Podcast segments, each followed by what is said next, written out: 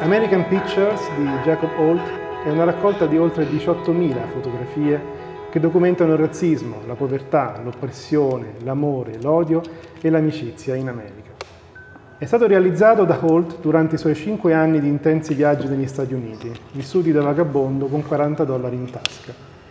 La mostra si concentra sulle fotografie più intime, scattate nelle case del sud degli Stati Uniti, negli Appalachi e nei ghetti della costa orientale e occidentale. Ne parliamo con lui e con Lars Lindman, eh, che ha curato il progetto. Quindi iniziamo con eh, appunto una domanda sul progetto. Jacob, how did the idea for the project come about and how did it become a reality? I never got the idea to. Anyway, I uh, just came hitchhiking from Canada down to Guatemala to be a guerrilla at the time. And I stranded in America. I immediately got interested in the, in the black conditions in America. Yeah. And that is basically the short story. uh, and, and then I, my parents sent me a little pocket camera, and, uh, the cheapest they could find, uh, so I could send some pictures home. They didn't always believe my stories, so they wanted to see some proof. And uh, after six years, I came home with 15,000 pictures. Wow. But the idea came little by little when I started photographing the black community and started seeing myself as a messenger between black and white. Um, and I made these little picture books uh, to show to drivers. I was hitchhiking around uh, what I was doing, and uh, there I started feeling that there was a need for a messenger between blacks and whites in a totally divided society at the time. So that was gradually from that the idea of making a slideshow came. I never want to hang up my pictures on a wall. Sure. So, so now a question for both of you. Uh, did you envision your project exhibited here in Cortona in such a way that interpretation is left completely to the visitors, or are there one or more messages that you intend to communicate to those who will observe your work? Let's start with uh, Jacob, what do you think? What? What do you think? Shall, shall I answer or? Yeah, you answer. Yeah, okay. um, so um, I realized when I was working with Paolo Woods on, and with Jacob uh, on the project that there uh, many photo professionals from, from our photographic industry, from our photographic world, never came across Jacob's, which was a surprise to me. And um, but uh, I think the reason is that Jacob doesn't consider himself as a photographer, and so, but he's been exhibited at uh, museums in all over Europe, at festivals, and so we try to give it a, a new treat and uh, to make more transparent, um, even in the hanging of the exhibition, his role in uh, and his relations to his friends uh, who uh, he photographed uh, during uh, the time. Would you like to add something, uh, Jacob, to this uh, question? Um, well, I don't know what more to say. Okay. Ja- interesting thing is, Jacob uh, said from the very beginning, Lars, I'm not interested in your curation. Just do your thing and Yeah. come over Wow. to Denmark and you can look at pictures, but I'm not interested. Yeah, in very, very lucky editor. I, I, well, let me add one thing, and that is that uh, I said that I never wanted my pictures to be hung up on a wall. Okay. And um, because my pictures are often um, disturbing in a way, in a racial sense in America, Yeah. um, showing mm, broken uh, blacks and apathetic Yeah. blacks, and um, uh, this feeds the stereotypes of Yeah. the lazy black or all that, you know. So for that reason, I always want to make a slideshow with a narration which explains why people were in these conditions. If you just see a picture of somebody on a wall of apathetic like this, well, the Ku Klux Klan and everybody else could use it uh, to stereotype blacks as a whole. So for most of my life, I refused to have pictures hanging on the walls. But there was a French curator At a time, 2005, he came to Denmark and said if he couldn't make some exhibition, and I thought, well, okay, here in Europe, I was getting old, so why not hang up some pictures, you know? Uh, so he was so sweet, and therefore I said yes, because I always say yes Yeah. to people. And uh, then they ended up hanging on walls, and Steidl made a photo book, and I think from that moment on, they start becoming known in the photo documentary artist world or whatever. But until then, for 30 years, they have only been presented as slideshows. Yeah. Uh, yeah. And that was actually one of the challenges we had as the curators of the show because of the very reason, because we didn't, you know, without a context, without providing lots of text or uh, a keynote, um, we, we tried to avoid um, with the hanging and the selection of the images to repeat stereotypes. So we, we tried to find, to focus on the most intimate moments uh, Jacob shared in, uh, with the people he lived and worked with. And um, so we and we tried to balance between African American homes and, and you know different um, so, social contexts as, as well. And we added a slideshow to provide even wider context uh, to the pictures on the wall. And we added a selection of pictures showing Jacob with his friends, or sometimes with people like uh, James Baldwin or activist Angela Davis to even provide more political context and historical context. Uh, your uh, answers uh, anticipate the next two questions, so I will make a, a question for Jacob. How was it possible to objectively photograph very sensitive social issues like uh, racism, poverty, love, hate, without lapsing into cliche, and instead handing something more to what we normally think we know about? I, uh, first of all, when I photographed, I, I just floated along all the time with people. And uh, I ended up in all these situations. I didn't search them for the most Okay. part. I had the philosophy of saying yes to anybody who invited me, wherever they took me. And uh, sometimes I ended up in bed with them, and sometimes at gunpoint, and some all kinds of situations happen.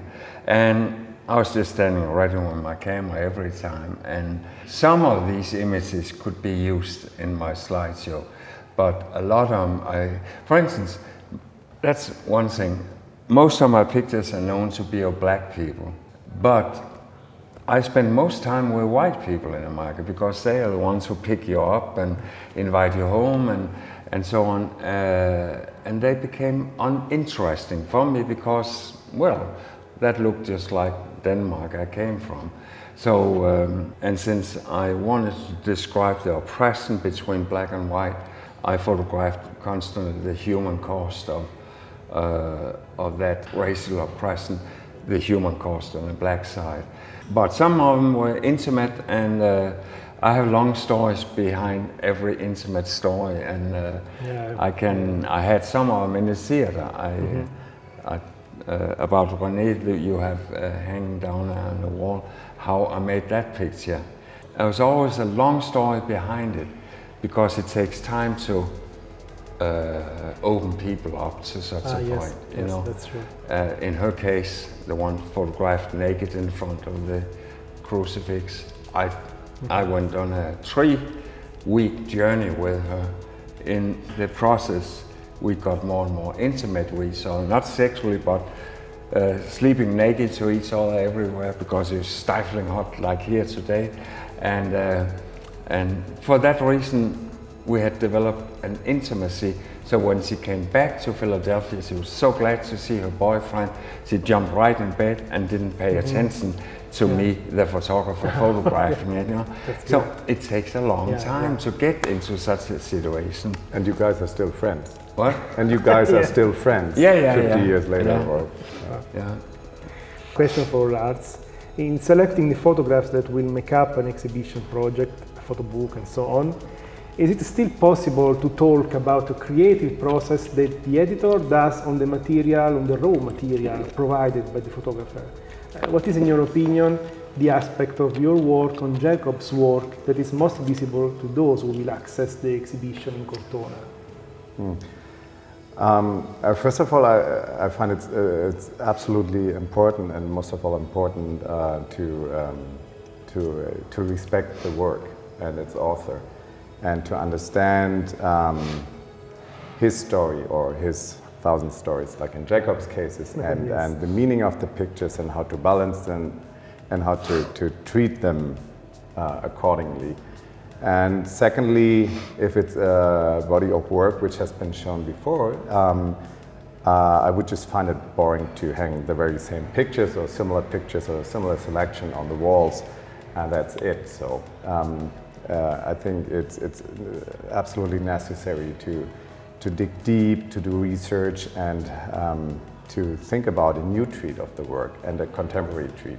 And since the festival theme here in Cortona is me, myself, and I for Paolo Woods, and me was particularly important to uh, include the role of the photographer and the photographer uh, uh, himself, uh, in Jacob's case, um, in the exhibition, and to give, provide transparency about the process, how the, pic, uh, the pictures were yeah, produced.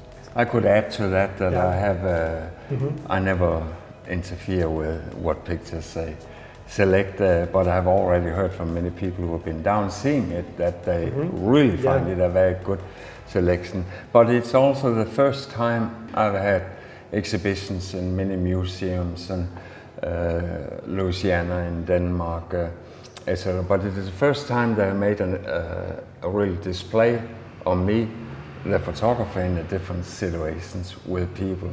And I think the, I've already heard feedback that this they also find interesting to see the photographer himself in all these situations, you know. Um, so for me, that is the first exhibition.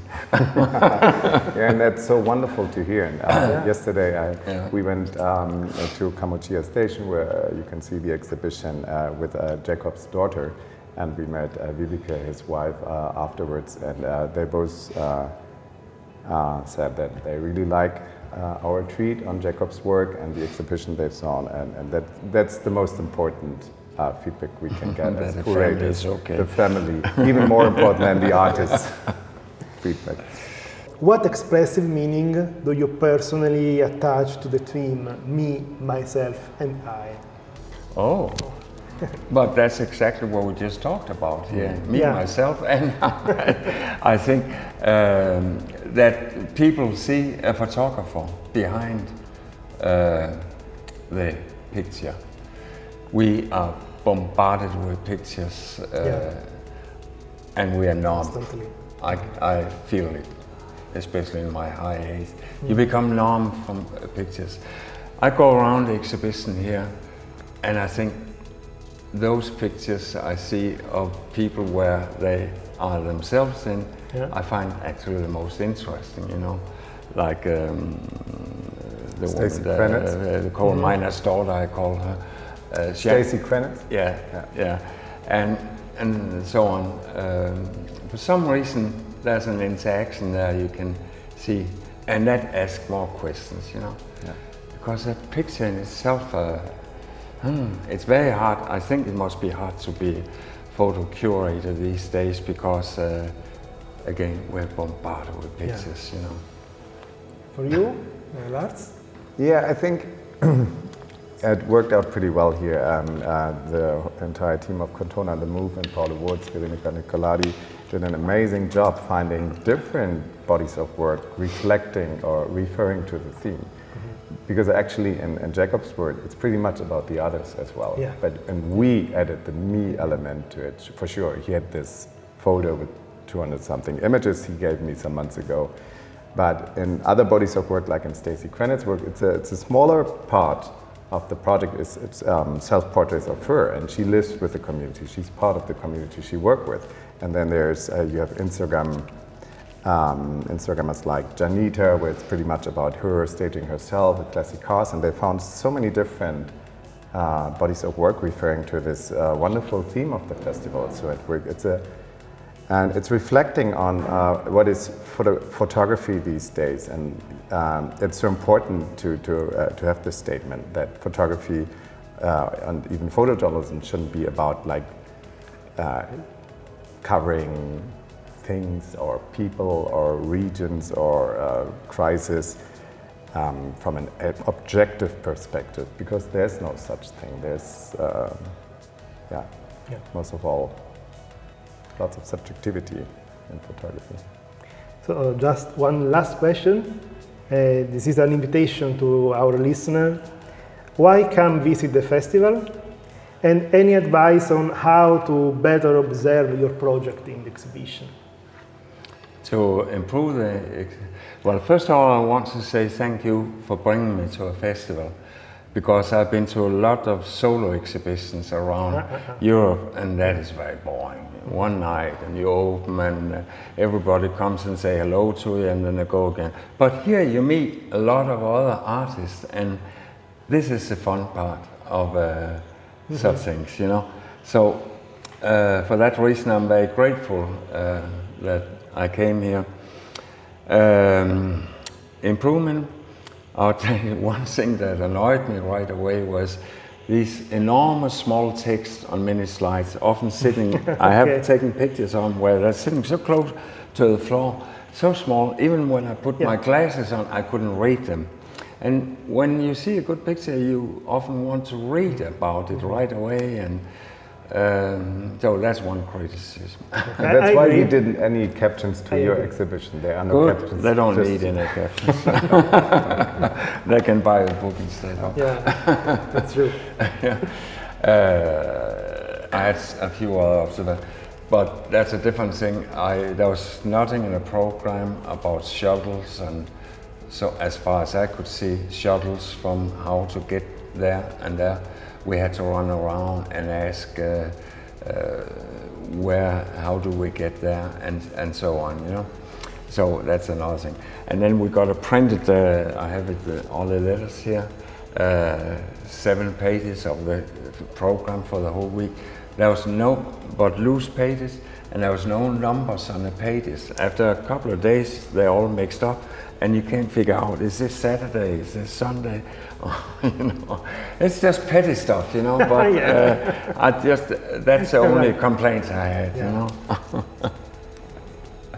that's.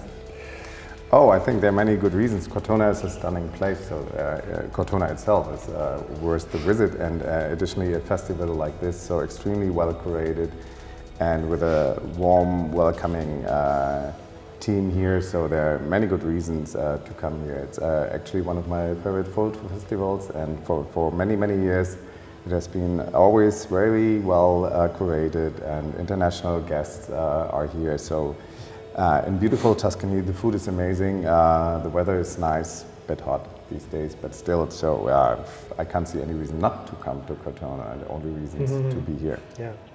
That might be a final complaint. It's too hot here in July.